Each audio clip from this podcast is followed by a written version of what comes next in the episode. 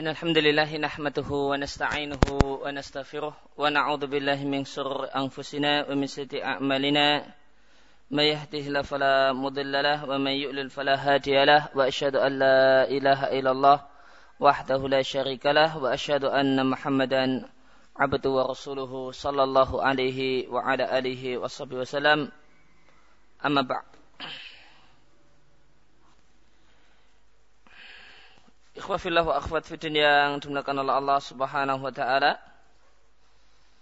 Uh, insyaallah mulai kesempatan pagi hari ini kita akan membaca dan mengkaji satu buku yang berjudul Ma'alim fi Tariqi Talabil Ilmi, yang artinya adalah rambu-rambu di jalan menuntut ilmu. Kita mulai dengan membaca uh, takdim atau kata pengantar yang disampaikan oleh Syekh Ibnu Jibrin rahimallahu ta'ala.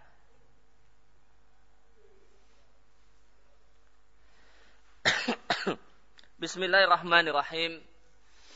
Alhamdulillahilladzi 'allama bil qalam, 'allamal insana ma lam ya'lam, walladzi tafaddala 'ala man syaa'a bil ilmi wa takarram. Segala puji milik Allah, zat yang telah mengajari manusia dengan pena, yaitu dengan tulisan, mengajari manusia berbagai hal yang dahulunya tidak diketahui oleh manusia. Dan dia adalah zat yang telah memberikan anugerah kepada siapa saja yang dia kehendaki dengan ilmu, wa takarram, dan melimpahkan anugerah dengan berbagai anugerahnya. Alhamdulillahi hamdan yazidu fi ni'ami wa yadfa'un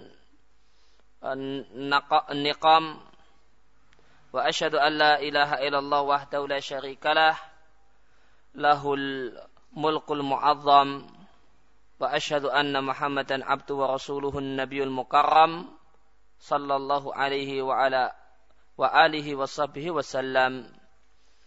Segala puji milik Allah dengan pujian yang menyebabkan bertambahnya nikmat dan tercegahnya berbagai azab. Dan aku bersaksi bahwasanya tiada sesembahan yang berhak disembah melainkan Allah semata, tanpa sekutu baginya, dan miliknya lah kerajaan yang besar. Dan aku bersaksi bahwasanya Muhammad adalah hamba dan utusannya, seorang nabi yang dimuliakan. Sallallahu alaihi, semoga Allah menyanjungnya di hadapan para malaikat, wa alihi dan keluarganya, wa sahbihi dan para sahabatnya, wa sallam, dan semoga Allah melimpahkan keselamatan. Amma ba'du. Maka aku telah membaca risalah yang atau buku yang sangat bernilai yang dikumpulkan oleh Syekh Al-Alim Al-Fadil, Syekh yang berilmu, yang utama atau yang istimewa, Abdul Aziz bin Muhammad bin Abdullah As-Sadahan. Maka aku jumpai bahasanya buku tersebut sangatlah cocok, karena penulis telah meletakkan di dalam buku tersebut maladzah wa tobah, segala sesuatu yang lezat dan enak berkaitan dengan adab adab penuntut ilmu, fitalaki ketika menuntut ilmu, ketika belajar ilmu, wa tatbiq, dan ketika menerapkan ilmu, dan berisi tentang adab seputar ta'adub, adab-adab sopan santun yang harus dimiliki oleh penuntut ilmu, dan akhlak yang seharusnya ada pada seorang penuntut ilmu. Demikian pula beliau membahas hal-hal yang membantu atau kiat-kiat alat tahsil untuk menuntut ilmu, dan berbagai hal yang seorang penuntut ilmu perlu berhias dengannya dalam kehidupannya. Demikian pula beliau menjelaskan tentang jalan-jalan dan sarana-sarana yang memungkinkan seorang penuntut ilmu untuk mendapatkan apa yang diinginkan, dan hal-hal yang menyebabkan seorang penuntut ilmu menjauhi berbagai akhlak yang rendah, dan perilaku-perilaku atau sifat-sifat yang hina, yang itu mengotori penuntut ilmu dan memburukkan atau menjelekkan, merusak citranya, sum'atahu. Sum'ah artinya citra, uh, citra. Dan berbagai hal yang lain, dan berbagai hal yang lain yang merupakan isi dari buku ini. Di sana membahas tentang sarana-sarana menuntut ilmu dan hal-hal faktor-faktor penghambat menuntut ilmu dan semacamnya. Maka semua uh, semua isi buku ini menunjukkan bahasanya penulis telah mencurahkan kesungguhan dan telah mengerahkan segala kemampuan untuk mengumpulkan berbagai faedah, berbagai keterangan yang menarik, kisah-kisah, berbagai peristiwa dan berbagai contoh yang telah berhias dengannya, yang telah menjadi sifat para ulama generasi awal umat ini dan para ulama besar umat ini. Karena e, wadzalika, dan hal itu dikarenakan mereka para ulama adalah pembawa ilmu yang mulia dan merekalah orang-orang yang menukil dan memindahkan kepada kita warisan Nabi yang mulia sallallahu alaihi wasallam. Fanusi, maka kami wasiatkan untuk membaca buku ini dan membaca buku-buku yang diwasiatkan oleh penulis, berbagai risalah, berbagai buku wal kutub dan berbagai kitab yang penulis menukil darinya atau penulis menunjukkan padanya, yang merupakan buku-buku yang berkaitan dengan topik ini, yang berkaitan dengan satu topik dari topik-topik yang sangat bermanfaat yang ada dalam buku ini. Maka Syekh Ibnu Jibrin mewasiatkan kita untuk membaca buku ini dan buku-buku yang menjadi referensi atau rujukan buku ini, atau buku-buku yang disarankan oleh penulis untuk dibaca di tiap-tiap bab yang ada dalam buku ini. Fajazahullahu ahsanal jaza, semoga Allah membalas penulis dengan balasan yang terbaik, dan semoga Allah memperbanyak dari kalangan ahlu sunnah para pemuda-pemuda yang cerdas, yang memiliki semangat dan antusias untuk memberi manfaat kepada saudara-saudara mereka dan kawan-kawan mereka, dan menunjukkan kepada saudara dan kawan mereka hal-hal yang bermanfaat dalam kehidupan mereka, supaya mereka para pemuda ahlu sunnah tersebut menjadi pelita bagi orang-orang yang datang setelah mereka, dan menjadi teladan yang baik bagi orang-orang yang menginginkan kebaikan dan mencintainya. Wassallallahu ala Muhammadin wa alihi wa sahbihi wa sallam. Ditulis oleh Abdullah bin Abdurrahman bin Abdullah bin Ibrahim al-Jibrin. Ya. Uh, maka di mukadimah ini penulis uh, beliau atau pemberi pengantar menyampaikan kalau beliau telah membaca buku ini dan beliau menilai bahasanya buku ini adalah buku yang bagus. Dan beliau telah menyimak isinya dan beliau sampaikan bahasanya kutipan-kutipan yang dikutip oleh penulis di sini menunjukkan kalau beliau memang telah bekerja keras, bersungguh-sungguh, membaca berbagai referensi dan yang lainnya untuk diletakkan di buku ini, sehingga buku ini sangat layak untuk e, dibaca oleh para penuntut ilmu secara umum dan kaum muslimin atau secara khusus dan kaum muslimin secara umum.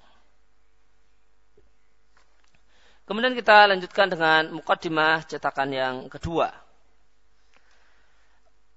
Mukaddimah dari penulis Syekh Abdul Aziz As-Sadahan hafizahullah ta'ala. Alhamdulillahi rabbil alamin wa salatu wassalamu ala rasulillah wa ala alihi wa sahbihi wa mawalah. Segala puji milik Allah Rabb semesta alam. Semoga sanjungan dan keselamatan Allah limpahkan kepada utusan Allah, keluarganya, sahabatnya, dan orang-orang yang loyal dan mencintainya. Amma ba'du. Maka di antara nikmat yang Allah berikan kepada sahabatul Islam, para pemuda-pemuda Islam, adalah mereka e, bersemangat untuk mendatangi majelis-majelis ilmu. Dan mereka pun e, yuzahimunal ulama biruqab. Mereka menyempuhkan lutut-lutut mereka untuk duduk di sekeliling ulama, supaya mereka bisa meminum min ma'ini ilmihim, dari mata air sumber ilmu yang sumber ilmu yaitu para ulama, dan mengambil cahaya, mengambil pelita dengan pendapat-pendapat para ulama dan arahan-arahan mereka. Dan jika para pemuda Islam membentengi diri mereka dengan ilmu, maka mereka akan mampu untuk menghadapi berbagai kesulitan, dan mereka akan bisa bersabar untuk menghadapi berbagai kesusahan.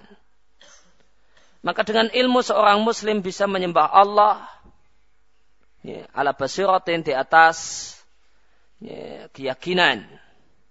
Dengan ilmulah maka akhlak itu akan terdidik menjadi semakin baik. Dengan ilmulah, ilmulah maka akan hilang al-ahqad, berbagai ganjalan hati. Dan dengan sebab ilmu, maka akan ada e, jalinan dan kesatuan di antara berbagai hati.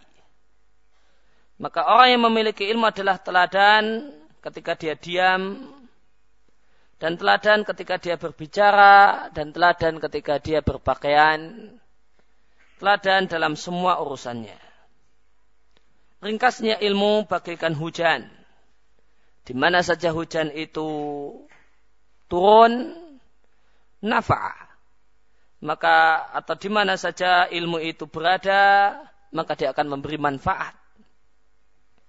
Ilmu itu akan memberi manfaat ketika orang yang memiliki ilmu itu berada di rumahnya, di masjidnya, di pasarnya, dan di tengah-tengah masyarakatnya.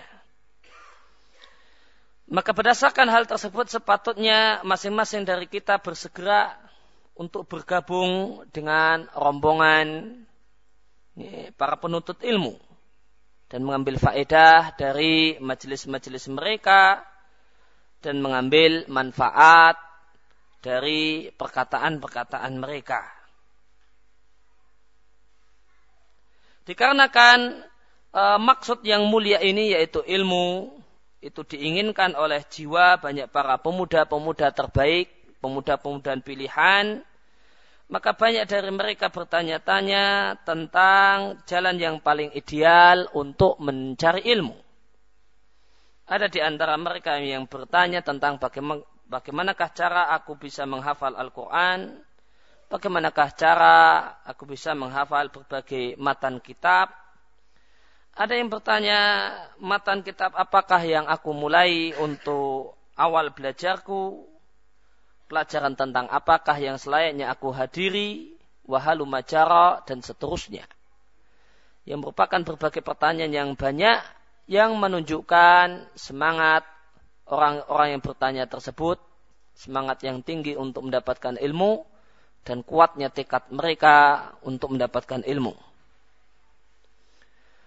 Dan uh, dan tidak sedikit dari mereka, mereka para pemuda Islam berbaik sangka kepada aku. Maka pertanyaan-pertanyaan mereka seringkali berulang.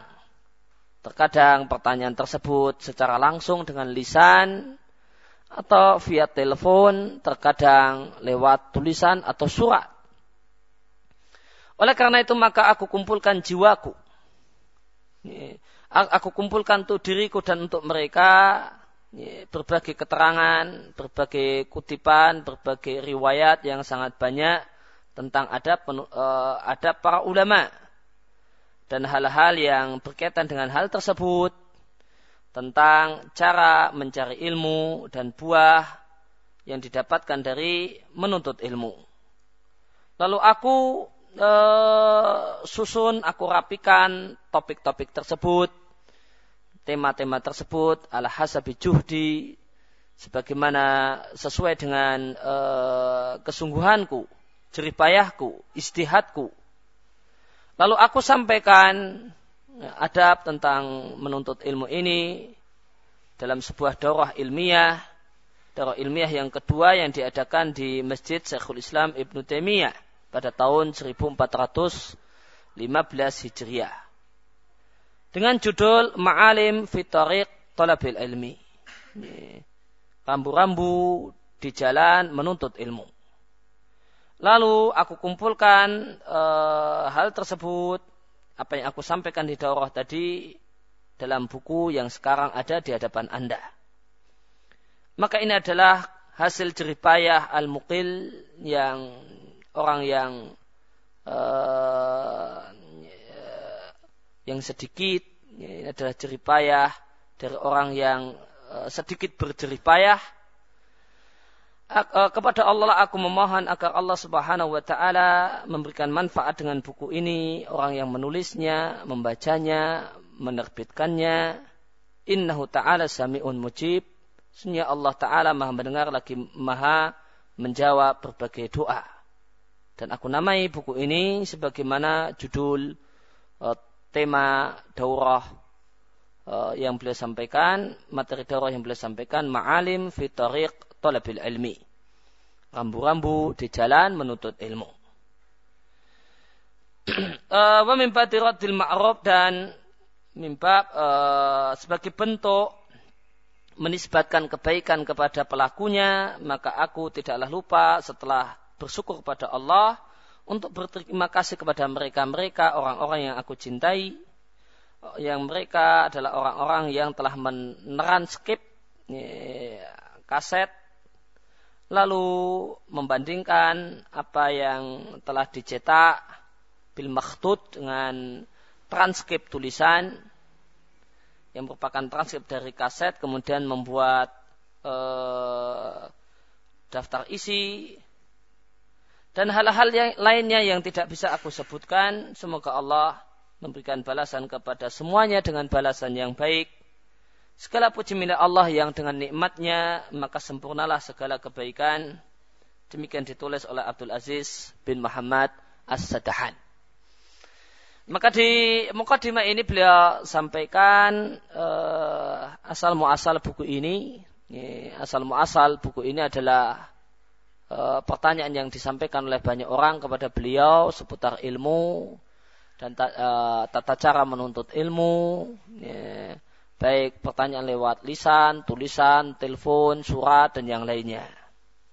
Lalu kemudian ketika ada e, sebuah daurah, beliau diminta untuk mengisi e, salah satu materi daurah dengan topik Ma'alim fi Tariqi Talabil Ilmi. Lalu beliau kumpulkan e, semua hal-hal yang berkaitan dengan adab menuntut ilmu, kemudian beliau sampaikan di daurah tersebut. Setelah itu kemudian ada sebagian orang yang mentranskripnya, kemudian membuat daftar isi, kemudian e, mencetaknya, mengeprintnya, kemudian e, dan dicek ulang hasil print-printan dengan apa yang e, manuskrip, transkrip yang asli dan seterusnya.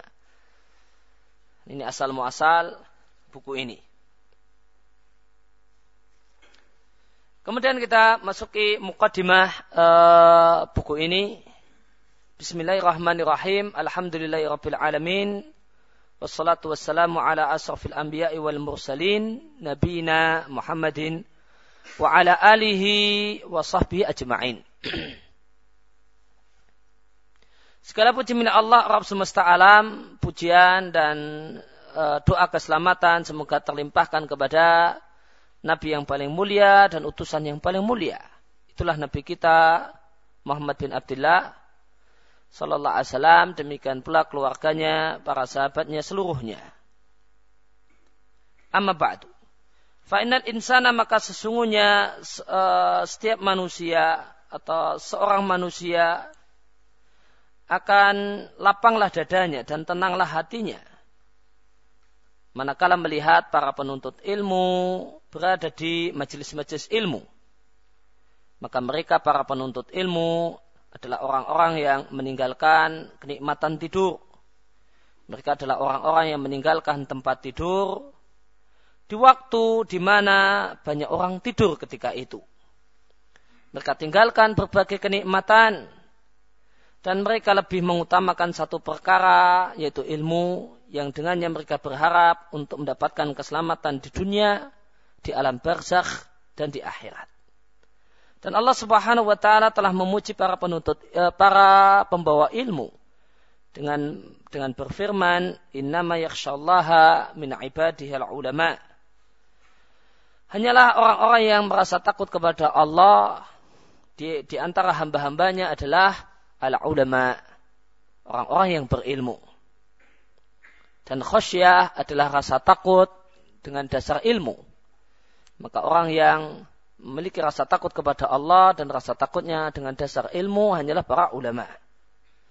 Maka semakin uh, berkualitas ilmu seseorang, seharusnya semakin berkualitaslah rasa takutnya kepada Allah Subhanahu wa taala. Maka di sini Allah Subhanahu wa taala mengkhususkan khasyah dengan ulama. Karena mereka adalah orang yang paling mengenal tentang Allah Subhanahu wa taala. Dan jika seorang hamba itu semakin mengenal Tuhannya, maka seharusnya dia semakin e, berharap, semakin tinggi e, rojaknya kepada Allah Subhanahu wa taala, sifat berharap kepada rahmat dan kasih sayang Allah. Demikian juga akhwaf, maka dia semakin merasa takut kepada Allah Subhanahu wa taala. Maka ilmu adalah sebab untuk mendapatkan ridha Allah, sebab untuk mendapatkan al-hayah at-thayyibah, kehidupan yang menyenangkan, yaitu hidup bahagia di dunia, kemudian di alam barzakh dan di kehidupan akhirat. Dan ilmu adalah sebab lurusnya sikap dan terdidiknya jiwa. Dan ilmu adalah sebab bagi orang yang ikhlas dalam menuntut ilmu dan dalam mengamalkan ilmu, menjadi sebab selamat dari berbagai kejelekan dengan berbagai macamnya dan jenisnya. Dan ingdama, maka pada saat yastami al-ahibbah, orang-orang yang tercintai, orang-orang yang kita cintai berkumpul, lian halu, untuk mengambil, untuk meminum, yaitu mengambil ilmu dari sebagian orang-orang yang mereka cintai. Maka mereka belajar dan mengajar. Maka hal ini dinilai adalah kurbatan min a'dhamil kurbat, adalah amal yang mendekatkan diri kepada Allah Subhanahu wa taala. Bahkan termasuk amal yang paling utama, yang paling besar, yang paling eh, efektif untuk mendekatkan seseorang kepada Allah Subhanahu wa taala. Dan dulu salafuna, para pendahulu kita, mereka mengikat pelana-pelana matihim dari kendaraan mereka. Ya, mereka mengikat pelana, berarti memasang pelana. Ya, mereka memasang pelana, diletakkan di atas unta-unta tunggangan mereka dalam rangka mencari ilmu. Artinya apa? Mengadakan perjalanan menuntut ilmu. Demikian pula banyak dari kita telah membaca atau mendengar apa yang dilakukan oleh para ulama hadis, di mana mereka mengadakan perjalanan panjang untuk menuntut ilmu. Mereka mengadakan perjalanan panjang untuk mendapatkan sanad hadis, yang seandainya bukan karena sanad, laqala man syaa ma syaa, niscaya siapa saja bisa berkata-kata tentang agama dengan apa saja yang dia inginkan. Ini perkataan Abdullah bin Mubarak, laulal isnad laqala man syaa ma syaa. Seandainya bukan karena sanad, niscaya Uh, semua orang bisa bicara tentang masalah agama sesuka hati mereka. Maka dengan sanad, maka terjagalah agama ini, yeah.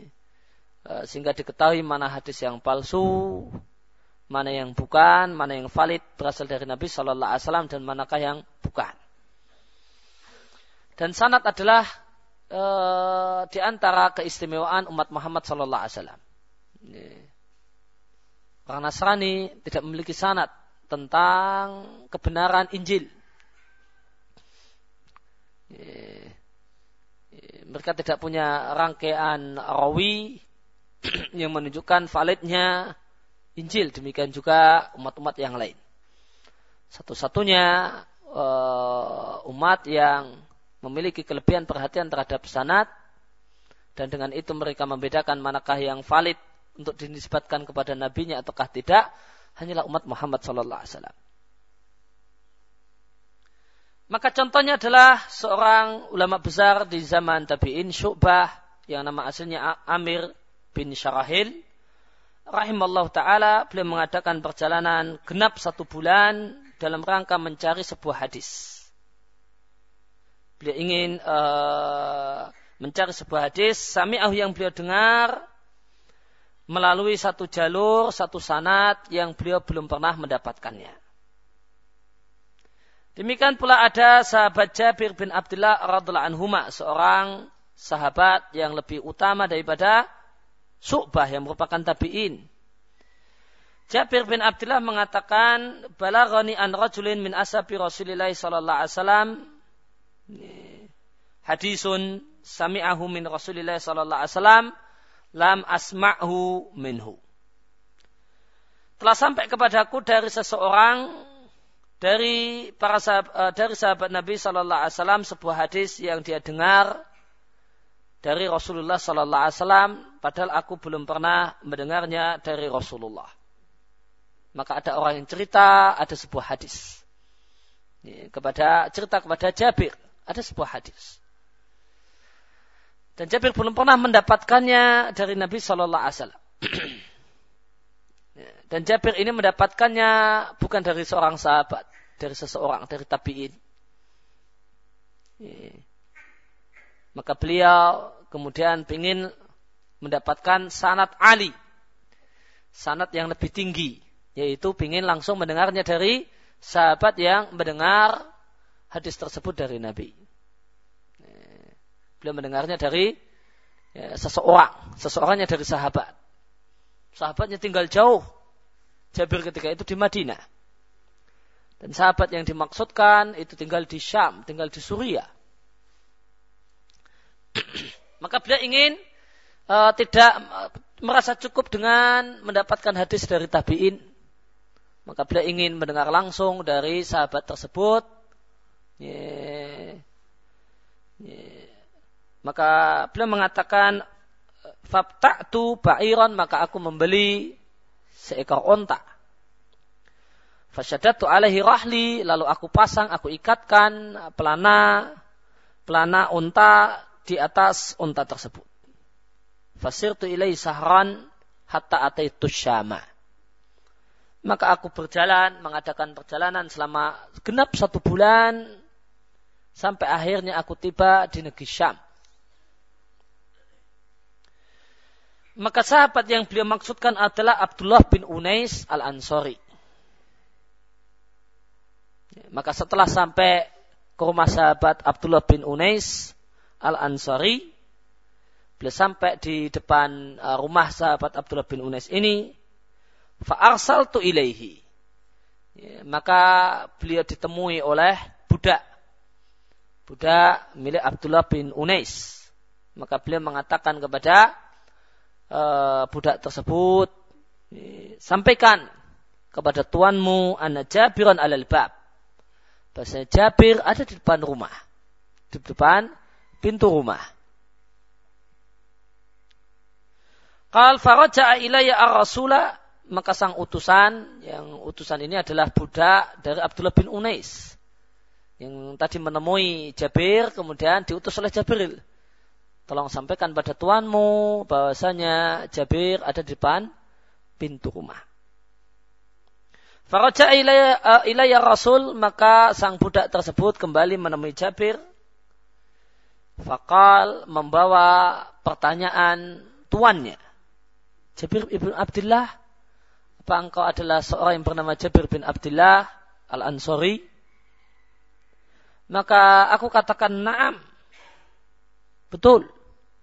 Sampaikan kepada tuanmu, betul. Ini saya adalah Jabir bin Abdullah. Qal faraja'a rasul ilaihi. Maka budak milik Abdullah bin Unais kembali menemui tuannya, yaitu Abdullah bin Unais. Dan menyampaikan pesan Jabir yang mengatakan, betul, saya adalah Jabir bin Abdullah. Fakharaja ilayya. Maka Abdullah bin Unais pun uh, keluar dari rumahnya menemuiku. Fa'tanaqani wa'tanaq uh, wa'ta uh, wa'tanaqtuhu. Maka dia memelukku dan aku pun memeluknya. Setelah itu, qal qultu, aku katakan pada Abdullah bin Unais, hadisun balaghani, ada sebuah hadis yang sampai ke telingaku, yang uh, telah sampai ke telingaku, annaka sami'tahu, bahasanya engkau telah mendengar hadis tersebut dari Rasulullah sallallahu alaihi wasallam. Fil madzalim, hadis tersebut tentang masalah tindakan kezaliman, yang aku belum pernah mendengar hadis tersebut langsung dari Rasulullah sallallahu alaihi wasallam. Dan aku khawatir aku mati atau engkau mati terlebih dahulu sebelum aku sempat mendengarnya. Maka kemudian sahabat Abdullah bin Unais pun menyampaikan hadis yang dimaksudkan. Dan setelah uh, sahabat Abdullah bin Unais uh, menyampaikan hadis yang diinginkan oleh Jabir bin Abdullah, kemudian Jabir bin Abdullah pun langsung berpamitan pulang kembali ke Madinah.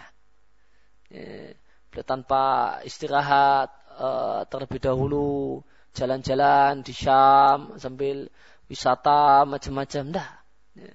Beliau sampai ke Syam, ke Suriah, ya, pingin, e, langsung menuju rumahnya Abdullah bin Unais.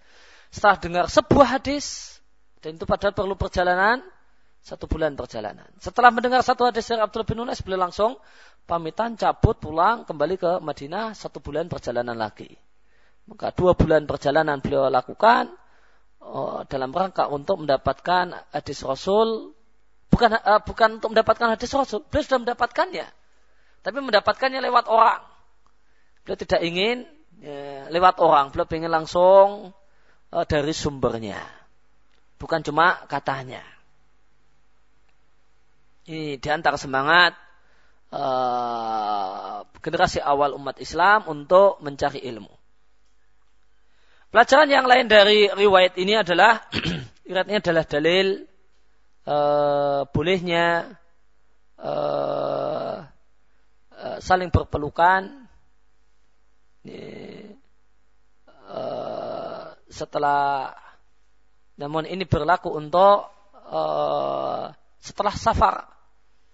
Setelah Jabir bin Abdullah e, tiba dari perjalanan jauh, disambut oleh Abdullah bin Unais, maka mereka berdua saling berpelukan. Abdullah bin Unais memeluk e, Jabir bin Abdullah, kemudian Jabir pun e, bersikap demikian.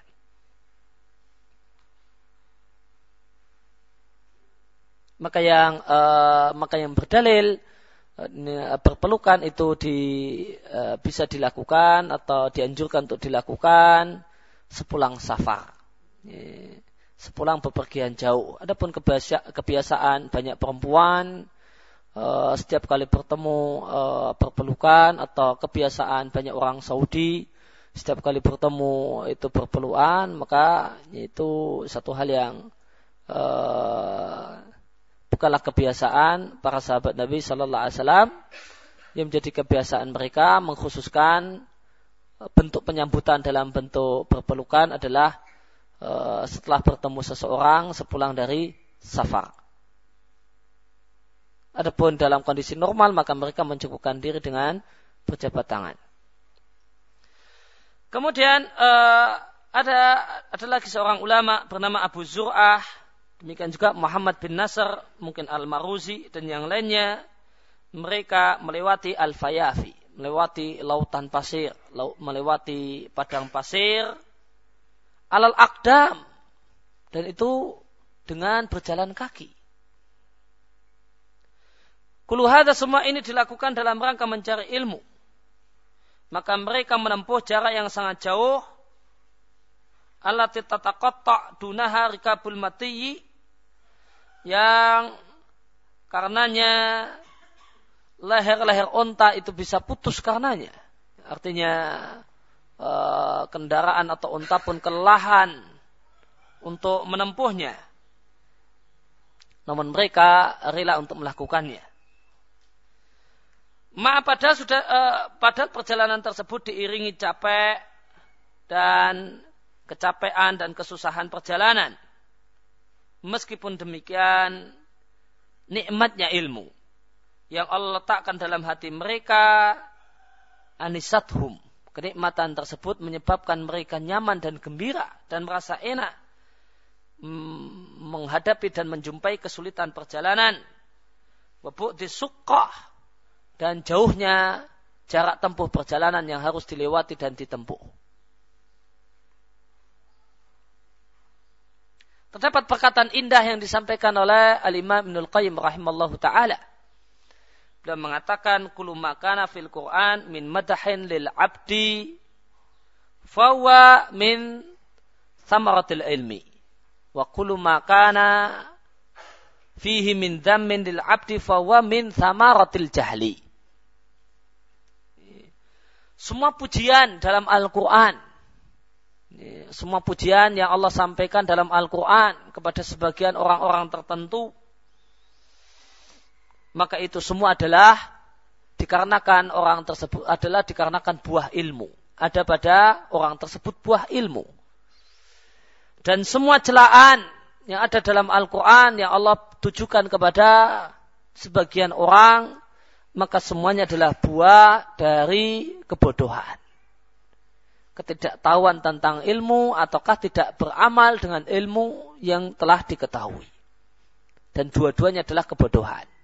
Ya. Ya, karena kebodohan itu ada dua macam. Ya. Ya. Yang pertama adalah adamul ilmi, orang itu tidak tahu. Dan yang kedua adalah adamul amal bil ilmi, orang tidak mengamalkan ilmu, itu juga kebodohan.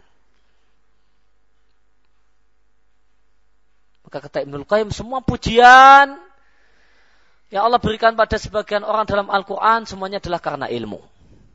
Dan semua celaan yang Allah sampaikan dalam Al-Quran, semuanya adalah gara-gara tidak berilmu atau tidak mengamalkan ilmu.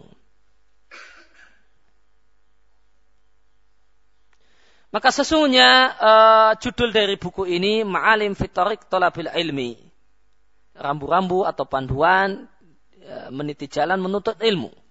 Ini adalah judul yang luas, e, termasuk di dalam di dalam naungannya banyak hal.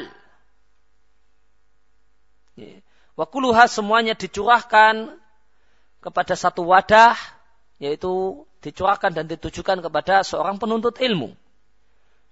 Semuanya intinya adalah membahas apa saja yang bermanfaat bagi penuntut ilmu, dan apa sajakah yang mengganggu proses perjalanan menuntut ilmu, apa sajakah yang menghalangi, dan apa sajakah yang bisa membangkitkan semangat menuntut ilmu.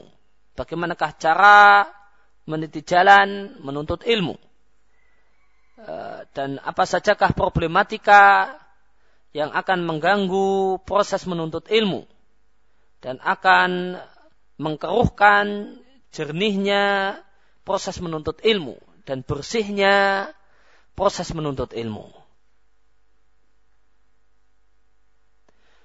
Uh, uh, Al-kalam yatulu anil ilmi wa fadlihi. Kalau kita mau berbicara tentang ilmu dan keutamaannya, maka kita memerlukan perkataan yang panjang, perkataan yang uh, yeah. Wal Quranul Karim. Dalam Al-Quran terdapat banyak ayat yang menegaskan keutamaan ilmu dan keutamaan orang yang berilmu. Demikian pula dalam hadis-hadis Nabi Sallallahu Alaihi Wasallam, ala sahibiha afdalus salati wa atamut taslim. Semoga Allah Subhanahu Wa Taala memberikan salawat yang terbaik dan keselamatan yang sempurna untuk penyampai sunnah yang suci, yaitu Muhammad Sallallahu Alaihi Wasallam. Baru saja kita sampaikan firman Allah Subhanahu wa taala di surat Fatir. Innama yakhshallaha min ibadihil ulama. Di antara dalil menunjukkan keutamaan orang yang berilmu adalah firman Allah Subhanahu wa taala, hanya ulama lah orang-orang yang merasa memiliki khasyah kepada Allah Subhanahu wa taala. Maka berdasarkan ayat ini, Al-Hasan Al Basri mengatakan al-ilmu wal khasyah. Ilmu yang sesungguhnya adalah khasyah, merasa takut kepada Allah Subhanahu wa taala. Ilmu yang hakiki adalah ilmu yang menghasilkan rasa takut kepada Allah Subhanahu wa taala. Sehingga orang yang memiliki ilmu tersebut adalah orang yang sangat menjauhi hal-hal yang dilarang oleh Allah Subhanahu wa taala. Karena sangat besarnya rasa takutnya kepada Allah Subhanahu wa taala. Maka siapa saja yang lebih berilmu tentang Allah, maka harusnya dia adalah manusia yang lebih takut kepada Allah.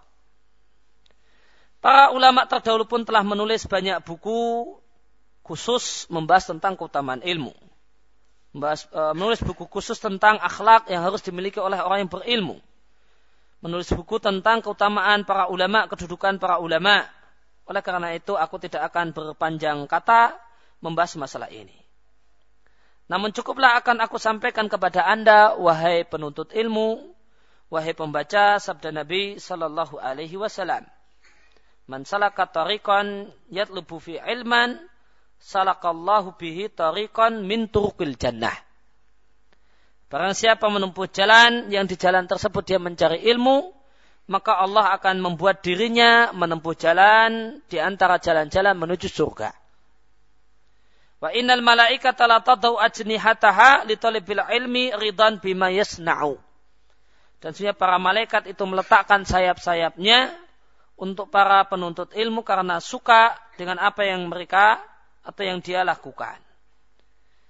Wa innal alim, dan sesungguhnya orang yang berilmu, yang mengajarkan ilmu, yang mengamalkan ilmu, la yastaghfiru lahum man fis samawati wa man fil ard. Maka semua makhluk di langit dan di bumi akan berdoa memohon kepada Allah supaya Allah berikan ampunan kepadanya. Wal hitan fi jawfil ma', termasuk diantaranya adalah ikan yang ada di tengah-tengah air, baik air tawar ataupun air asin. Wa inna fadlal alim alal abidi ka fadlil qamari lailatal badri ala sairil kawakib. Uh, dan sebenarnya keutamaan orang yang berilmu, yang mengamalkan ilmu, dibandingkan ya, seorang ahli ibadah yang kurang berilmu dan yang pas-pasan ilmunya. Ada bagaikan keutamaan rembulan saat malam purnama dibandingkan bintang-bintang yang lain. Dan sesungguhnya ulama adalah warasatul anbiya, ahli waris para nabi. Dan para nabi tidaklah mewariskan dinar, tidak pula dirham, namun mereka mewariskan ilmu. Maka siapa yang mengambilnya, maka dia telah mengambil jatah yang banyak. Maka dalam hadis ini Nabi katakan, siapa yang menempuh jalan untuk mencari ilmu. Jalan di sini mencakup jalan konkret dan jalan abstrak. Jalan konkret, ya, boleh jadi jalan beraspal, konblokan, atau yang lain. Uh, yang kedua adalah jalan abstrak. Jalan menuntut ilmu yang abstrak, ya, menulis, mencatat, mendengarkan, menghafal yang perlu dihafal, mencatat yang perlu dicatat. Ini jalan abstrak untuk mendapatkan ilmu. Maka semua orang yang menempuh jalan, baik jalan konkret ataupun jalan abstrak untuk mendapatkan ilmu, maka Allah akan membuat orang tersebut menempuh satu jalan di antara uh, jalan menuju surga.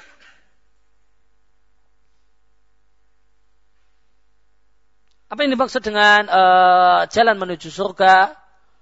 Uh, maka jalan menuju surga di sini bisa jadi maknanya adalah e, makna yang pertama adalah ibadah. E, maknanya ibadah adalah jalan menuju surga. Orang yang beribadah kepada Allah dialah orang yang berjalan menuju surga. Artinya orang tersebut akan semakin giat beribadah kepada Allah Subhanahu wa Ta'ala dan akan semakin banyak mengetahui ibadah-ibadah apa yang bisa dilakukan untuk mendekatkan dirinya kepada surga. Semakin bertambah ilmu, maka semakin banyak pengetahuan tentang berbagai bentuk amal saleh, amal yang bernilai ibadah di sisi Allah, dan semakin e, maka dia bisa mengerjakannya dan semakin bersemangat untuk melakukannya. Maka orang yang e, menuntut ilmu karena Allah Subhanahu wa Ta'ala, maka pengetahuannya tentang jalan surga, yaitu tentang ibadah, semakin banyak, dan seharusnya semangat dia untuk e, melakukan amal-amal tersebut juga semakin banyak. Yang kedua, yang dimaksud jalan menuju surga adalah ilmu itu sendiri. Jalan menuju surga itu adalah ilmu sendiri. Maka Allah Subhanahu wa Ta'ala akan mudahkan padanya ilmu, dan ilmu adalah jalan menuju surga. Kemudian sesungguhnya para malaikat meletakkan sayap-sayapnya. Maka malaikat itu bersayap sebagaimana Allah firmankan di surat Fatir ayat yang ke ayat yang pertama. Alhamdulillahil fatir samawati wal ard ja'ilil malaikati rusula uli ajnihati man mathna wa thulatha wa ruba'. Allah menjadikan para malaikat sebagai utusan-utusannya, yang mereka adalah makhluk-makhluk yang bersayap, ada yang mathna, ada yang sayapnya dua, ada yang sayapnya tiga, ada yang sayapnya empat. Dan malaikat Jibril, kata Nabi dalam hadis riwayat Muslim, uh, memiliki enam ratus sayap. Dan uh, berkaitan dengan hadis ini, maka kita imani sebagaimana apa adanya, di mana Nabi menyampaikan bahasanya para malaikat meletakkan sayapnya, ya, meletakkan sayapnya. Ya, maka sayap malaikat itu bisa diletakkan, bisa dicopot, bisa dipasang, ya, sebagaimana dikabarkan oleh Nabi Sallallahu Alaihi Wasallam. Dan diantaranya adalah malaikat meletakkan, mencopot dan meletakkan sayap-sayapnya untuk para penuntut ilmu. Kemudian orang yang seorang yang berilmu, yang mengajarkan ilmu dan mengamalkannya, maka dia adalah orang yang tenar di dunia uh, ya, fisamawati wa ma fil ard, dikenal oleh semua orang, semua makhluk di langit dan di bumi. Di langit yaitu para malaikat, dan di bumi berbagai hewan. Mereka semua memohonkan ampun kepada kepadanya. Walhitan, sampai-sampai Uh, sampai-sampai ikan yang ada di di tengah-tengah air, baik di sungai ataupun di lautan atau di tempat yang lain, ya, mereka semua, sampai-sampai ikan-ikan tersebut pun memohonkan ampunan kepada orang yang mengajarkan ilmu agama. Uh, kenapa uh, makhluk langit dan di bumi uh, sampai-sampai ikan memohonkan ampun kepada orang yang berilmu dan yang mengajarkan ilmu? Ada dua penjelasan ulama tentang uh, maksud dibalik kalimat ini. Yang pertama, karena dengan ilmu syar'ilah maka hewan-hewan termasuk ikan-ikan tersebut diperlakukan dengan perlakuan yang layak. Maka karena dengan ilmu agama orang tahu adab untuk bersikap lembut kepada hewan, berkasih sayang dengan hewan, sampai-sampai Nabi Sallallahu Alaihi Wasallam katakan innallaha katabal ihsana ala kulli syai'. Jadi Allah mewajibkan untuk berbuat baik kepada segala sesuatu, termasuk terhadap binatang. Maka anjing yang kehausan pun diberi minum gara-gara ilmu. Maka hewan-hewan akan mendapatkan perlakuan yang baik, ya, dan tidak akan diperlakukan sia-sia cuma sekedar untuk main-main, manakala ilmu tersebar. Manakala ilmu tersebar, maka nyamanlah hidup. Maka bahagialah para hewan ini ketika ilmu agama tersebar. Ya, maka semut akan semakin nyaman hidupnya. Karena dia tidak, karena Nabi melarang untuk membunuh semut kecuali jika dia mengganggu. Ya, maka hewan-hewan pun akan semakin nyaman hidupnya. Hewan-hewan yang dikonsumsi, yang dihalalkan oleh Allah untuk dikonsumsi manusia pun akan mendapatkan perlakuan yang baik. Ya. Dia akan disembelih dengan cara yang nyaman, ya. Tidak dibuat menderita, ya. Tidak diperlakukan kasar, dan yang lainnya. Uh, maka karena karena jasa ilmu yang semacam ini, maka hewan-hewan pun memohonkan ampun kepada Allah Subhanahu wa Ta'ala untuk orang yang menyebarkan ilmu. Karena ini adalah jasa besar bagi dunia hewan. Nah, bagi dunia hewan. Namun jika ilmu agama tidak tersebar, hadis-hadis Nabi Sallallahu Alaihi Wasallam uh, tidak tersebar, ya, ajaran Islam tentang berbuat baik kepada hewan tidak tersebar luas, ya, maka orang pun zalim kepada uh, binatang-binatang. Dibunuh padahal tidak boleh dibunuh. Uh, dikonsumsi namun dengan cara menyembelih yang seenaknya, uh, semaunya, maka mereka mendapatkan perlakuan-perlakuan kasar, zalim dan sebagainya ketika ilmu tidak tersebar. Kemudian penjelasan yang kedua, kenapa uh, hewan-hewan memohonkan ampun kepada orang yang menyebarkan ilmu agama, yeah, dan mengajarkannya, karena ilmu agama adalah sebab Ya, uh, timbulnya kesalehan, timbulnya kebaikan, timbulnya amal saleh, dan adanya amal saleh dan ketaatan adalah sebab tidak rusaknya bumi, tidak rusaknya ekosistem yang ada di muka bumi ini. Dan ketika ada kemaksiatan, maka karena kemaksiatan menyebabkan Allah Subhanahu wa Ta'ala menimpakan musibah dan bencana. Ada gunung meletus, yang ini menyusahkan banyak hewan, ya. Maka banyak hewan kehilangan rumahnya, kehilangan uh, uh, padang gembalaannya, rumput-rumputnya, gara-gara gunung meletus, gara-gara banjir, gara-gara yang lain. Nah, kenapa musibah ini terjadi? Uh, maka rusaklah lingkungan hewan-hewan ini ketika terjadi musibah. Dan kenapa musibah terjadi? Karena maksiat yang dilakukan oleh manusia. Kapan mak- maksiat berkurang? Manakala ilmu tersebar dan ilmu diamalkan. Maka mereka gembira. Kalau ilmu itu tersebar, ilmu diamalkan, ya, kesolehan itu uh, tersebar luas, maka gak akan terjadi gunung meletus, gak akan terjadi uh, hujan tidak lama, uh, lama tidak turun, tidak akan terjadi banjir bandang, tidak akan terjadi ini dan itu. Dan mereka mendapatkan kenikmatan dengan itu semua. Hidup mereka nyaman, ya. Hidup uh, mereka hewan-hewan ini uh, akan nyaman yang di air, yang nyaman dengan di air, tidak terjadi masalah, tidak terjadi tsunami, macam, ah, mereka nyaman tinggal di air. Yang tinggal di hutan nyaman dengan tinggal di hutan, yang tinggal di tempat yang lainnya pun nyaman. Semut-semut yang ada, ya, enggak, karena nggak ada banjir, maka mereka pun bisa hidup dengan nyaman. Yang ini semua akan hancur, rumah-rumah mereka, hewan-hewannya akan hancur dan binasa manakala terjadi bencana alam. Dan bencana alam adalah dampak dari maksiat yang dan yang yang bisa mengurangi, uh, menjadi sebab berkurangnya maksiat adalah ketaatan. Dan ketaatan itu diketahui oleh orang dan tersebar manakala ilmu tersebar. Oleh karena itu, maka hewan-hewan, ikan pun sangat berterima kasih kepada manusia yang memiliki ilmu agama kemudian menyebarkannya, ya, dan mendorong orang untuk mengamalkannya. Maka mereka pun berterima kasih kepada manusia-manusia semacam ini dengan mereka memohonkan ampun kepada Allah Subhanahu wa Ta'ala agar Allah berikan limpah ampunan kepada manusia-manusia semacam ini. Ini dua penjelasan ulama kenapa uh, ikan-ikan, hewan-hewan berterima kasih kepada orang yang berilmu, yang menyebarkan ilmunya.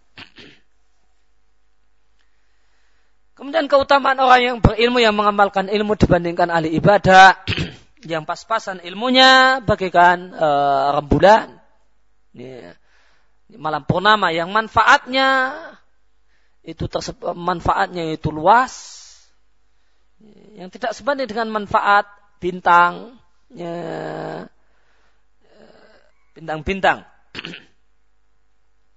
Kemudian uh, Nabi katakan sebenarnya para ulama adalah ahli waris para nabi. yang mewarisi ilmu agama, yang mewarisi yang mewarisi uh, yang mendapatkan warisan berupa agama dan ilmu agama. Maka hal ini menunjukkan bahasanya agama adalah warisan. Agama adalah warisan, artinya tidak boleh berkreasi dalam masalah agama. Tidak boleh berkreasi dalam masalah akidah dan keyakinan. Tidak boleh orang berkreasi dalam masalah ibadah. Agama itu warisan. Bagaimanakah yang Nabi wariskan? Akidah yang Nabi wariskan. Semacam itulah akidah yang benar. Bagaimanakah sholat yang Nabi wariskan? Maka itulah sholat yang benar. Bagaimanakah puasa yang Nabi wariskan? Maka itulah puasa yang benar. Dan seterusnya. Maka ulama adalah ahli waris para Nabi. Maka agama ini warisan. Bukan kreasi. Ya, namun kita tinggal uh, bertanya. Ya, bagaimanakah akidah yang Nabi wariskan? Bagaimanakah ibadah yang Nabi wariskan? Dan seterusnya. Dan para Nabi tidaklah mewariskan dinar dan dirham. Ya. Mereka tidaklah mewariskan kepada umatnya, tidak pula kepada anaknya, dinar dan dirham. Seandainya mereka mati e, dan meninggalkan harta, maka hartanya untuk kepentingan sosial. Hartanya untuk kepentingan sosial, tidak untuk e, anak dan cucunya. Termasuk e, Rasulullah Sallallahu Alaihi Wasallam. Fatimah tidak mendapatkan warisan apapun dari Rasulullah Sallallahu Alaihi Wasallam. Karena memang para nabi tidak mewariskan e, dinar dan dirham. Dan ini adalah bukti bahwasanya e, dakwah mereka adalah ikhlas karena Allah Subhanahu wa taala. Maka seandainya para nabi itu mewariskan dinar dan dirham, maka ini adalah boleh jadi akan jadi pintu bagi sebagian orang untuk mencela dakwah Nabi. Wah, dia semangat dakwah ini dan itu supaya menumpuk kekayaan untuk diwariskan dan ditinggalkan pada anak keturunannya. Dan ketika sebanyak apapun harta yang mereka miliki, maka itu untuk ke- tidak akan diwariskan kepada anak keturunannya, maka manusia tidak memiliki alasan untuk mencela dakwah Nabi Sallallahu Alaihi Wasallam, dakwah para, para Nabi Sallallahu Alaihi Wasallam. Maka mereka berdakwah karena semata-mata menginginkan agar orang mendapatkan hidayah, menginginkan agar orang itu selamat dari neraka, selamat dari kesesatan, dan supaya manusia itu masuk ke dalam surga Allah Subhanahu wa taala. Namun yang mereka wariskan hanyalah ilmu, maka siapa yang mengambilnya maka dia adalah manusia yang beruntung. Kemudian betapa indahnya perkataan Ibnul Qayyim. Beliau mengatakan, seandainya tidak ada dalam keutamaan ilmu kecuali akan menjadi sebab dekat dengan Allah Rabb semesta alam. Kemudian orang tersebut akan e, tergabung dalam alam para malaikat dan bersahabat dengan al-malail a'la. Al-malail al-a'la nama lain untuk malaikat. Lakafa bi syarafan wa fadla, maka cukuplah ini sebagai ke- keistimewaan dan kemuliaan ilmu. Bagaimanakah e, fakaifa, maka bagaimanakah lagi manakala kemuliaan hidup di dunia dan di akhirat itu tergantung dengan ilmu. Dan kemuliaan hidup di dunia dan di akhirat itu memiliki syarat, bersyaratkan mendapatkan ilmu. Sekian perkataan Ibnul Qayyim. Maka wahai para pembaca yang mulia, maka ada banyak pertanyaan tatra yang berturut-turut, uh, yasma'uha yang didengar oleh masing-masing dari kita, dari sebagian uh, al-ahibba, orang-orang yang kita cintai, yaitu para penuntut ilmu. Di antara mereka ada yang bertanya bagaimanakah cara untuk menghafal matan-matan kitab, bagaimanakah cara untuk menghafal Al-Quran. Ada yang bertanya, matan kitab apakah yang uh, aku mulai menuntut ilmu dengannya, uh, dan ustadz seperti apakah, kepada ustadz seperti, seperti apakah aku membacakan kitab. Wa madza ahdur minad durus, dan pelajaran yang mana yang selayaknya aku hadiri, pengajian yang mana yang selayaknya aku hadiri, pengajian tafsir, pengajian hadis atau fikih atau yang lain. Ada lagi yang mengatakan dan bercerita, aku telah duduk di majelis ilmu wa ukatsif, dan aku sudah intensif hadir Akan tapi ternyata aku keluar meninggalkan majelis ilmu, keluar dari majelis ilmu tanpa mendapatkan hasil apapun. Inilah berbagai pertanyaan yang redaksinya macam-macam akan tetapi maknanya sama. Semuanya menunjukkan semangat para penanya tersebut untuk menuntut ilmu dan niat yang baik dan tujuan yang baik dalam mendapatkan ilmu. Wa hadzal amru laysa jadidan, dan hal ini semangat untuk menuntut ilmu bukanlah satu hal yang baru. Karena generasi pertama kita Ini, uh, telah menulis tentangnya dan telah menjelaskan panjang lebar tentangnya. Seandainya salah satu dari kita menyebut satu-satu nama buku-buku dan berbagai kitab yang ditulis tentang masalah ini, tentu latolal maqam, tentu akan makin panjang pembicaraannya. Wa yakfi, dan cukuplah untuk kita ketahui bahasanya ada puluhan buku. Ada yang ringkas, ada pula yang panjang lebar yang membicarakan masalah-masalah di atas. Maka sebelum kita membicarakan tentang masalah ini dan metode untuk mendapatkan ilmu, dan itu adalah metode yang berat atau jalan yang berat atau jalan yang sulit, akan tapi itu adalah jalan yang mudah bagi orang-orang yang Allah mudahkan. Maka sebelum kepada uh, membahas pada pokok permasalahan, maka akan aku sampaikan insya Allah dalam lembaran-lembaran berikut ini beberapa topik bahasan. Yang pertama, aku akan berbicara tentang hal-hal yang menghalangi, yang menghalangi seorang penuntut ilmu, yang menghalangi proses menuntut ilmu, dan menghalangi orang untuk terus-menerus bela, uh, mendapatkan ilmu, dan berupaya untuk mendapatkan ilmu. Dan berbagai penghalang-penghalang dalam menuntut ilmu itu banyak.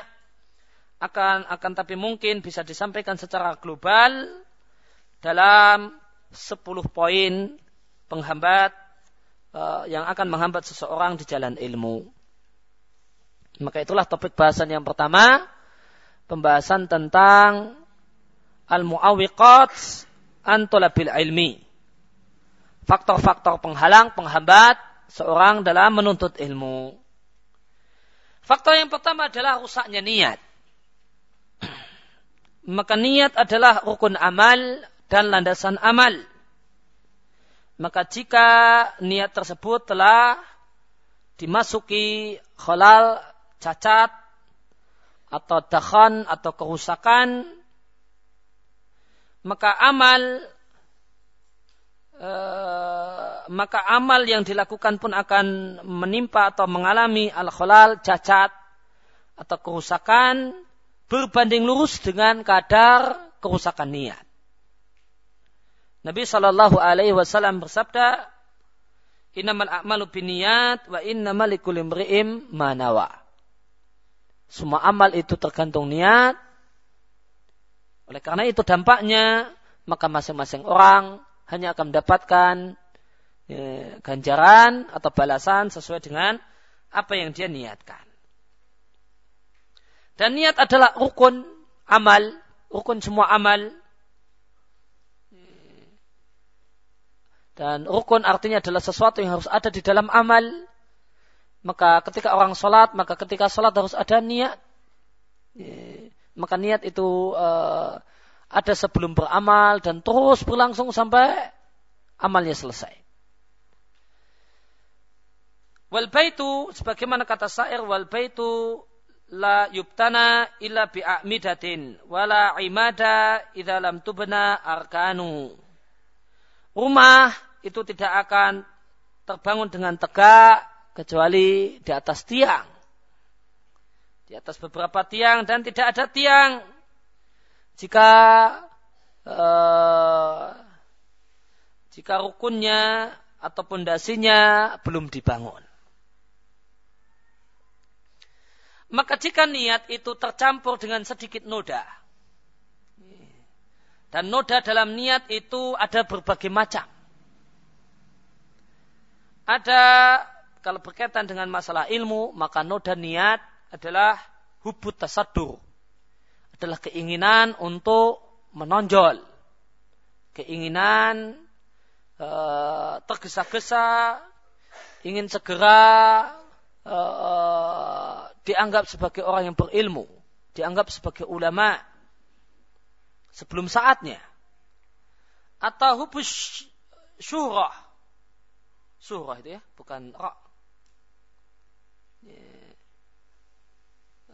bukan uh, waw, uh, bukan waw namun ra, syuhrah, hubus syuhrah, atau ingin segera tenar, menginginkan ketenaran, popularitas, watasanumil majalis, ingin memiliki majelis yang besar, yang, yang memiliki banyak murid.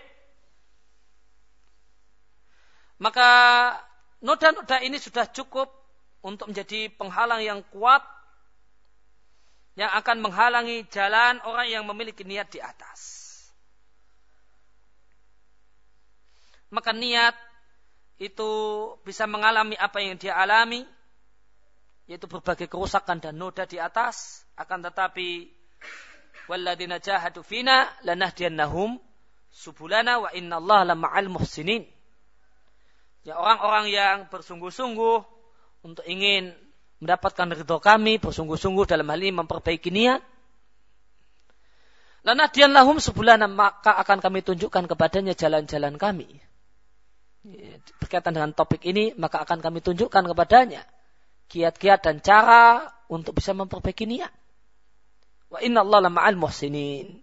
Sungguh Allah bersama, yaitu menolong, membantu orang-orang yang ingin berbuat baik.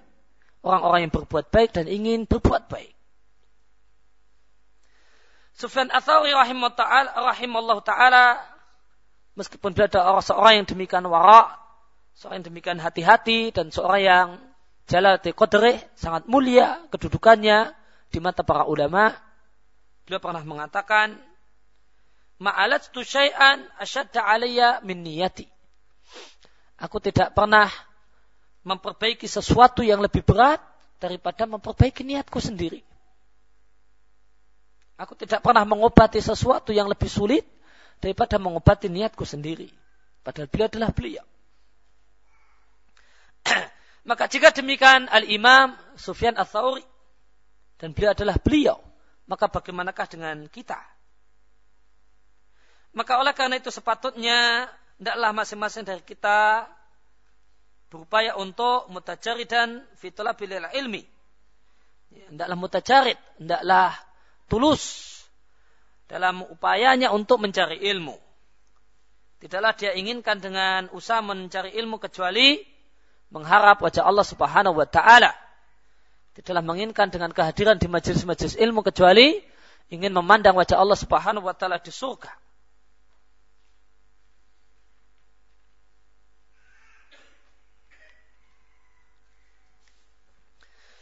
Fa in sahaban niyah masahabaha, maka jika niat itu tercampur dengan apa yang mencampurinya, yaitu berupa tipu daya iblis, maka ini bukanlah satu hal yang aneh. Ya, adanya tipu daya iblis yang hendak merusak niat seseorang itu satu hal yang tidak aneh. Namun yang aneh dan mengherankan ketika orang uh, orang yang mengalami tipu daya iblis itu malah merasa nikmat dengan tipu daya iblis. Berkaitan dengan rusaknya niatnya, maka dia merasa nikmat dengan tetap adanya noda-noda yang merusak niatnya tersebut. Maka uh, di zaman alih, maka menjadi kewajiban dan keniscayaan bagi orang yang mendapatkan noda dalam niatnya untuk berjihad melawan, berjihad untuk menghilangkan uh, noda-noda tersebut dan memerangi noda-noda tersebut dan kerusakan tersebut. Mastata'a ila dhalika sabilah, semaksimal mungkin yang bisa dia lakukan. Dan janganlah pernah loyo dan lemas, jangan pernah putus asa.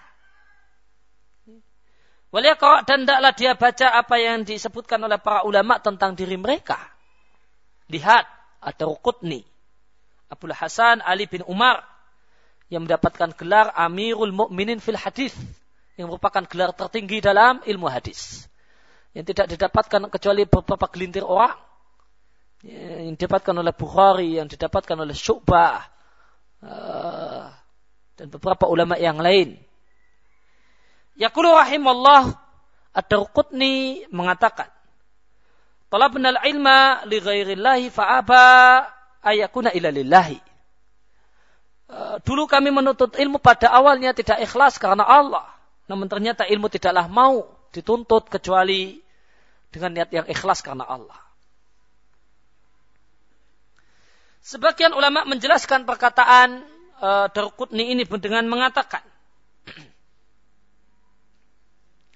maka seorang penuntut ilmu qad yakunu boleh jadi dalam hatinya terdapat keinginan, terdapat uh, hadzun satu bagian min hubbi tasaddur, yaitu keinginan untuk segera menonjol, segera dianggap sebagai ulama besar.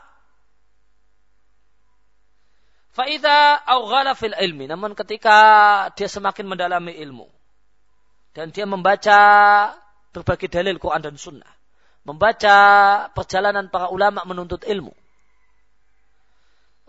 wa tama'ana fiha, dan dia benar-benar mendalam dalam uh, dalam dalil-dalil yang dia baca, atau dia merenungkan baik-baik, tama'ana, mengkaji dalam-dalam, fiha, berbagai dalil tersebut, dan dia adalah di antara orang yang Allah menginginkan kebaikan untuknya, maka Allah Subhanahu wa ta'ala akan kembalikan kepada orang tersebut ke jalan yang benar. Maka uh, pengkajian yang semakin mendalam tidaklah menambahkan pada dirinya kecuali kembali kepada jadatis swab. Jadah maknanya tariq. Uh, kecuali kembali kepada jalan yang benar dan jalan kebaikan. Adapun orang yang uh, adapun jika orang tersebut ada di antara orang yang uh, dikalahkan oleh hawa nafsunya dan mengikuti syahwatnya dan keinginannya, maka dia tidaklah bisa dan tidaklah layak dia untuk mencela kecuali dirinya sendiri. Sehingga artinya apa? Namun boleh jadi ada sebagian orang yang tetap terus rusak niatnya. Sejak awal menuntut ilmu sampai perjalanan terakhir dia menuntut ilmu. Ketika orang tersebut adalah orang yang mengikuti hawa nafsu, dikalahkan oleh al-hawa, mengikuti berbagai keinginan, dan dia bukanlah termasuk al-muwaffaq, orang yang mendapatkan taufik dari Allah Subhanahu wa ta'ala.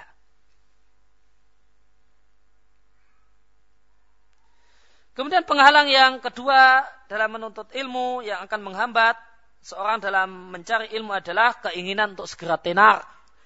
Keinginan e, tenar, populer, wahubut tasaddur, dan ingin segera ya, menonjol, dianggap sebagai ulama atau bahkan ulama besar. Sebenarnya ini termasuk dalam bahasa niat. Akan tapi disebutkan secara tersendiri karena mengingat pentingnya hal ini. Maka popularitas, watasaddur, dan keinginan untuk segera menonjol, dianggap sebagai ulama atau bukan ulama besar, adalah daun wabilun, adalah sebuah penyakit yang sangat jelek akibatnya. Namun ternyata tidak ada yang bisa selamat dari penyakit ini kecuali orang-orang yang memang Allah jaga dan Allah lindungi. Perhatikan dan camkan baik-baik perkataan Syatibi rahimallahu ta'ala. Beliau mengatakan, akhirul asya'i nuzulan min kulubis salihin hulbus sultah wat tasaddur.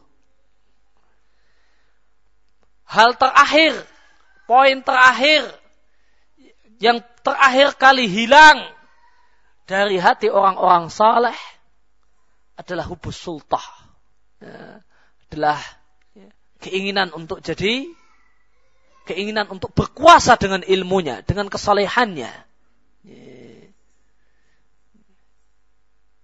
keinginan di mana orang-orang lain itu melayani dirinya, keinginan di mana orang itu membungkuk-bungkuk menghormatinya,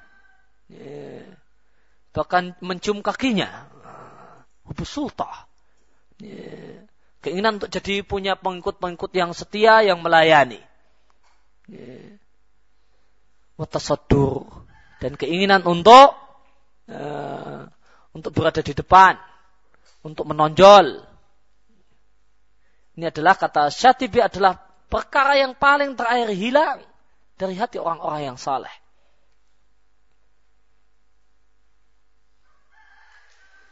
Maka jika niat seorang penuntut ilmu adalah ingin supaya namanya tenar dan supaya derajat dan martabatnya itu meninggi, dan keinginannya adalah supaya dia mubajjalan, menjadi manusia yang dihormati, kulama halla warahal, setiap kali dia datang dan pergi, dia tidak punya keinginan, ya, dia tidaklah terbetik dalam hatinya kecuali hal tersebut, maka dia telah masukkan dalam uh, masukkan dirinya ke dalam lorong dan jalan yang berbahaya.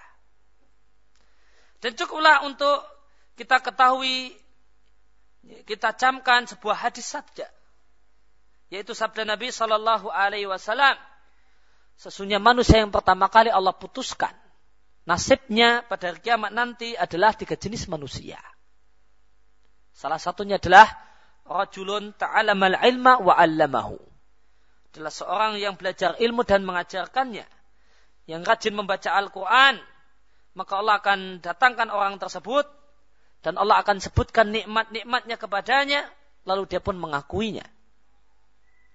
Lalu kemudian Allah bertanya kepadanya, apakah yang telah engkau lakukan dengan nikmat-nikmat tersebut? Maka dia mengatakan, ya Allah, sesungguhnya aku belajar ilmu, aku mengajarkannya, dan aku membaca Al-Quran fika karenamu, ya Allah, ikhlas karenamu. Maka Allah katakan, kadzabta, engkau dusta.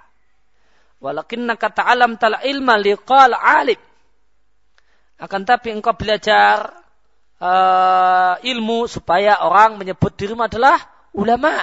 Ini hubu tasaddur. Dan engkau membaca Al-Quran supaya orang menyebut engkau adalah orang yang qari, yang bagus bacaan Qurannya. Faqad qila, dan apa yang kau harapkan telah terwujud di dunia. Orang-orang pun telah menyebutnya sebagai ulama. Orang-orang pun telah menilaimu sebagai pembaca Al-Quran yang jempolan. Tsumma amara bi, kemudian Allah perintahkan malaikat. Fa fusuhiba ala wajihi, dan malaikat pun atas perintah Allah menyeret orang tersebut, menyeret pada wajahnya. Menyeret, ya, diambil kakinya, kemudian diseret sehingga wajahnya uh, terseret di uh, di lantai, di di tanah. Hatta ulqiya finnar, kemudian diseret sampai pinggir neraka, lalu dicampakkan dan dilemparkan dalam api neraka. Demikian dalam sebuah hadis yang diriwayatkan oleh Muslim.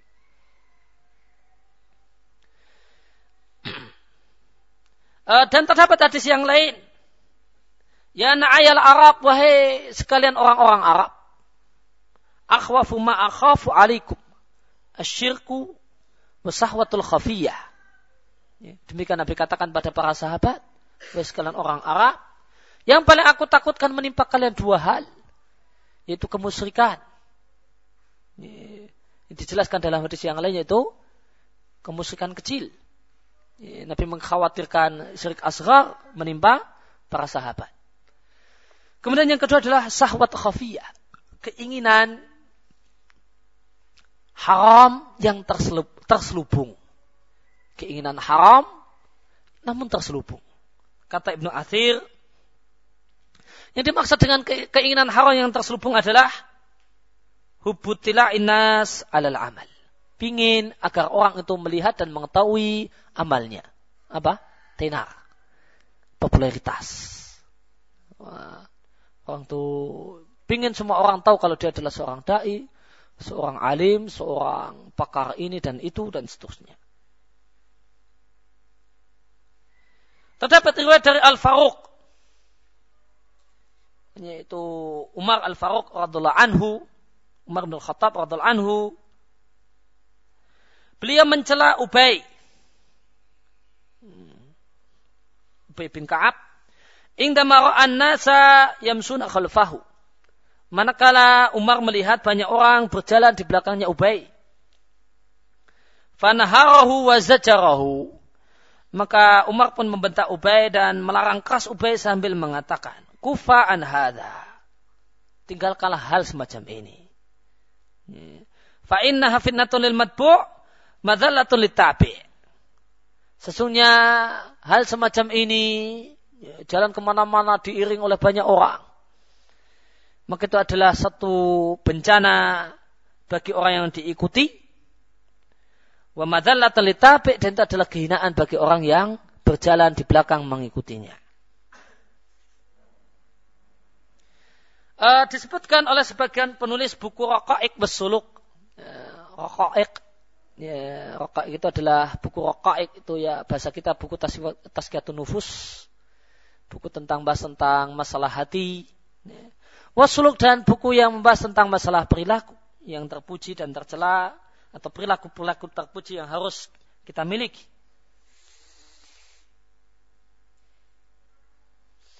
Jika seorang hamba itu berkeinginan atau merasa gembira ketika dia diagung-agungkan, dimulia-muliakan, ketika dia masuk ke suatu tempat, dan ketika maksud dan niatnya itu hanya terbatas hanya kepada bagaimanakah supaya orang itu kagum-kagum dengan dirinya dan memuji-muji dirinya semata, maka itu adalah pintu yang sangat besar dari berbagai pintu riya was-sum'ah. Dan dalam hadis Nabi Shallallahu Alaihi Wasallam mengatakan, siapa yang riya, siapa yang pamer dengan amalnya, maka Allah akan menampakkan kejelekannya di padang mahsyar nanti. Dan siapa yang ingin memperdengarkan amal kebajikan yang dilakukan pada pada banyak orang, maka Allah akan memperdengarkan amal kejelekan dan keburukannya nanti pada hari kiamat nanti.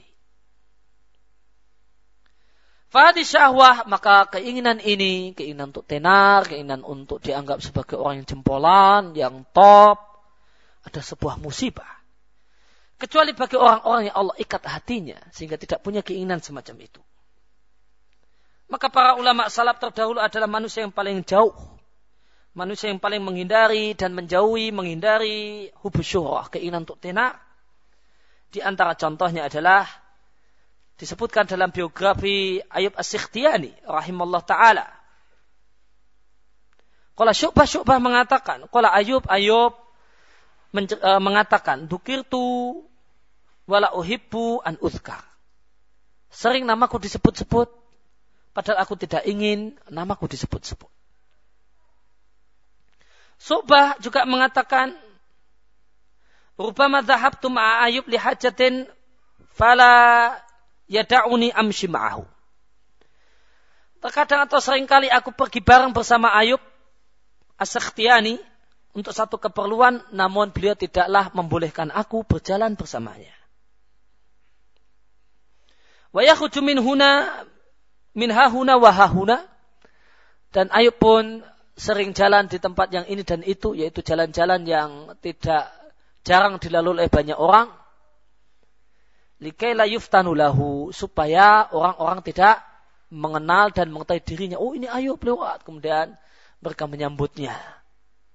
Ya, karena pemuliaan yang besar yang dimiliki oleh masyarakat ketika itu terhadap para ulama. Hamad mengatakan kuntu amsi ma'ahu yakni Ayub. Aku berjalan bersama Ayub, maka beliau mengambil berbagai jalan. Sampai-sampai yang aku keheranan, bagaimanakah beliau tahu-tahunya jalan-jalan ini? Jalan-jalan semut, jalan-jalan lorong-lorong tikus, yang banyak orang tidak mengetahuinya. Hanya satu dua orang saja yang melewatinya. Ya. Beliau lakukan hal ini firaran minan nas. Ayuqal hadza Ayub. Hal ini beliau lakukan karena beliau lari dari kumpulan banyak orang, yang seandainya beliau lewat di jalan yang dilewat oleh banyak orang, maka orang akan pada mengumumkan satu dengan yang lain, ini Ayub lewat, Ayub lewat. Maka nanti beliau akan disambut, akan di ini, dan seterusnya. Bishr Ibn Haris mengatakan, Mattaqallaha man ahabas syuhrata. Tidaklah akan bisa bertakwa kepada Allah Subhanahu wa ta'ala orang yang punya keinginan popularitas. Menginginkan popularitas. Imam Ahmad mengatakan uridu an akuna fi syu'abi syu'abin bi Makkah. Aku sangat ingin untuk berada di syu'ab. Nah, syu'ab itu adalah jalan uh, uh, celah di antara dua bukit di Makkah, sehingga aku tidak dikenal. Waqad bulitu bi syuhrah. Sungguh aku telah mendapatkan balak dan bencana gara-gara ketenaran. Maka belum menilai tenar dikenal banyak orang sebagai bencana.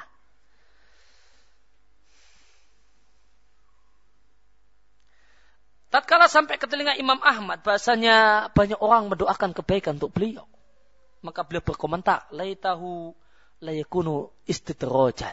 Mudah-mudahan ini bukanlah istidraj. Ya, yang datang dari Allah Subhanahu wa taala, tipuan dan makar dari Allah Subhanahu wa taala. Ya, agar orang itu semakin uh, terkagum dengan dirinya, ya, sehingga dia tidak mau memperbaiki diri dan memperbaiki amal. Waqala maratan, dan Imam Ahmad pernah berkata satu ketika, yukhatibu tilmidhahu, beliau, beliau sampaikan kepada muridnya. Tatkala sang murid menyampaikan pada Imam Ahmad pujian manusia pada Imam Ahmad. Ya Abu Bakrin, idza arafa rajulun nafsahu fama yanfa'uhu kalamun nasi. Wahai Abu Bakar, seandainya seorang itu mengetahui keadaan dirinya, bagaimanakah yang dia lakukan ketika di rumahnya, ketika apa yang dia lakukan ketika dia sepi sendiri tanpa orang lain, betapa banyak dosa dan kemaksiatan yang dia lakukan. Fama yanfa'u kalamun nas, maka pujian manusia itu tidak ada manfaatnya. Maka dia akan melihat bahasanya dia sangat-sangat tidak layak untuk mendapatkan pujian tersebut. Dan Imam Ahmad berkata satu ketika yang lain kepada seseorang yang lain, ketika orang tersebut menyampaikan bahasanya banyak orang mendoakan Imam Ahmad. As'alullaha alla yaj'alana mura'in. Aku berdoa mohon kepada Allah supaya Allah tidaklah menjadikan aku sebagai bagian dari orang-orang yang riya, orang-orang yang pamer dengan amalnya. Ya, demikian yang kita bahas dan kita baca, kita kaji kesempatan pagi hari ini. Wassallallahu ala nabiyina Muhammadin wa ala alihi washabihi wasallam wa ruda'wana alhamdulillahirabbil alamin. Subhanaka allahumma wa bihamdika asyhadu an la ilaha illa anta astaghfiruka wa atubu ilaik.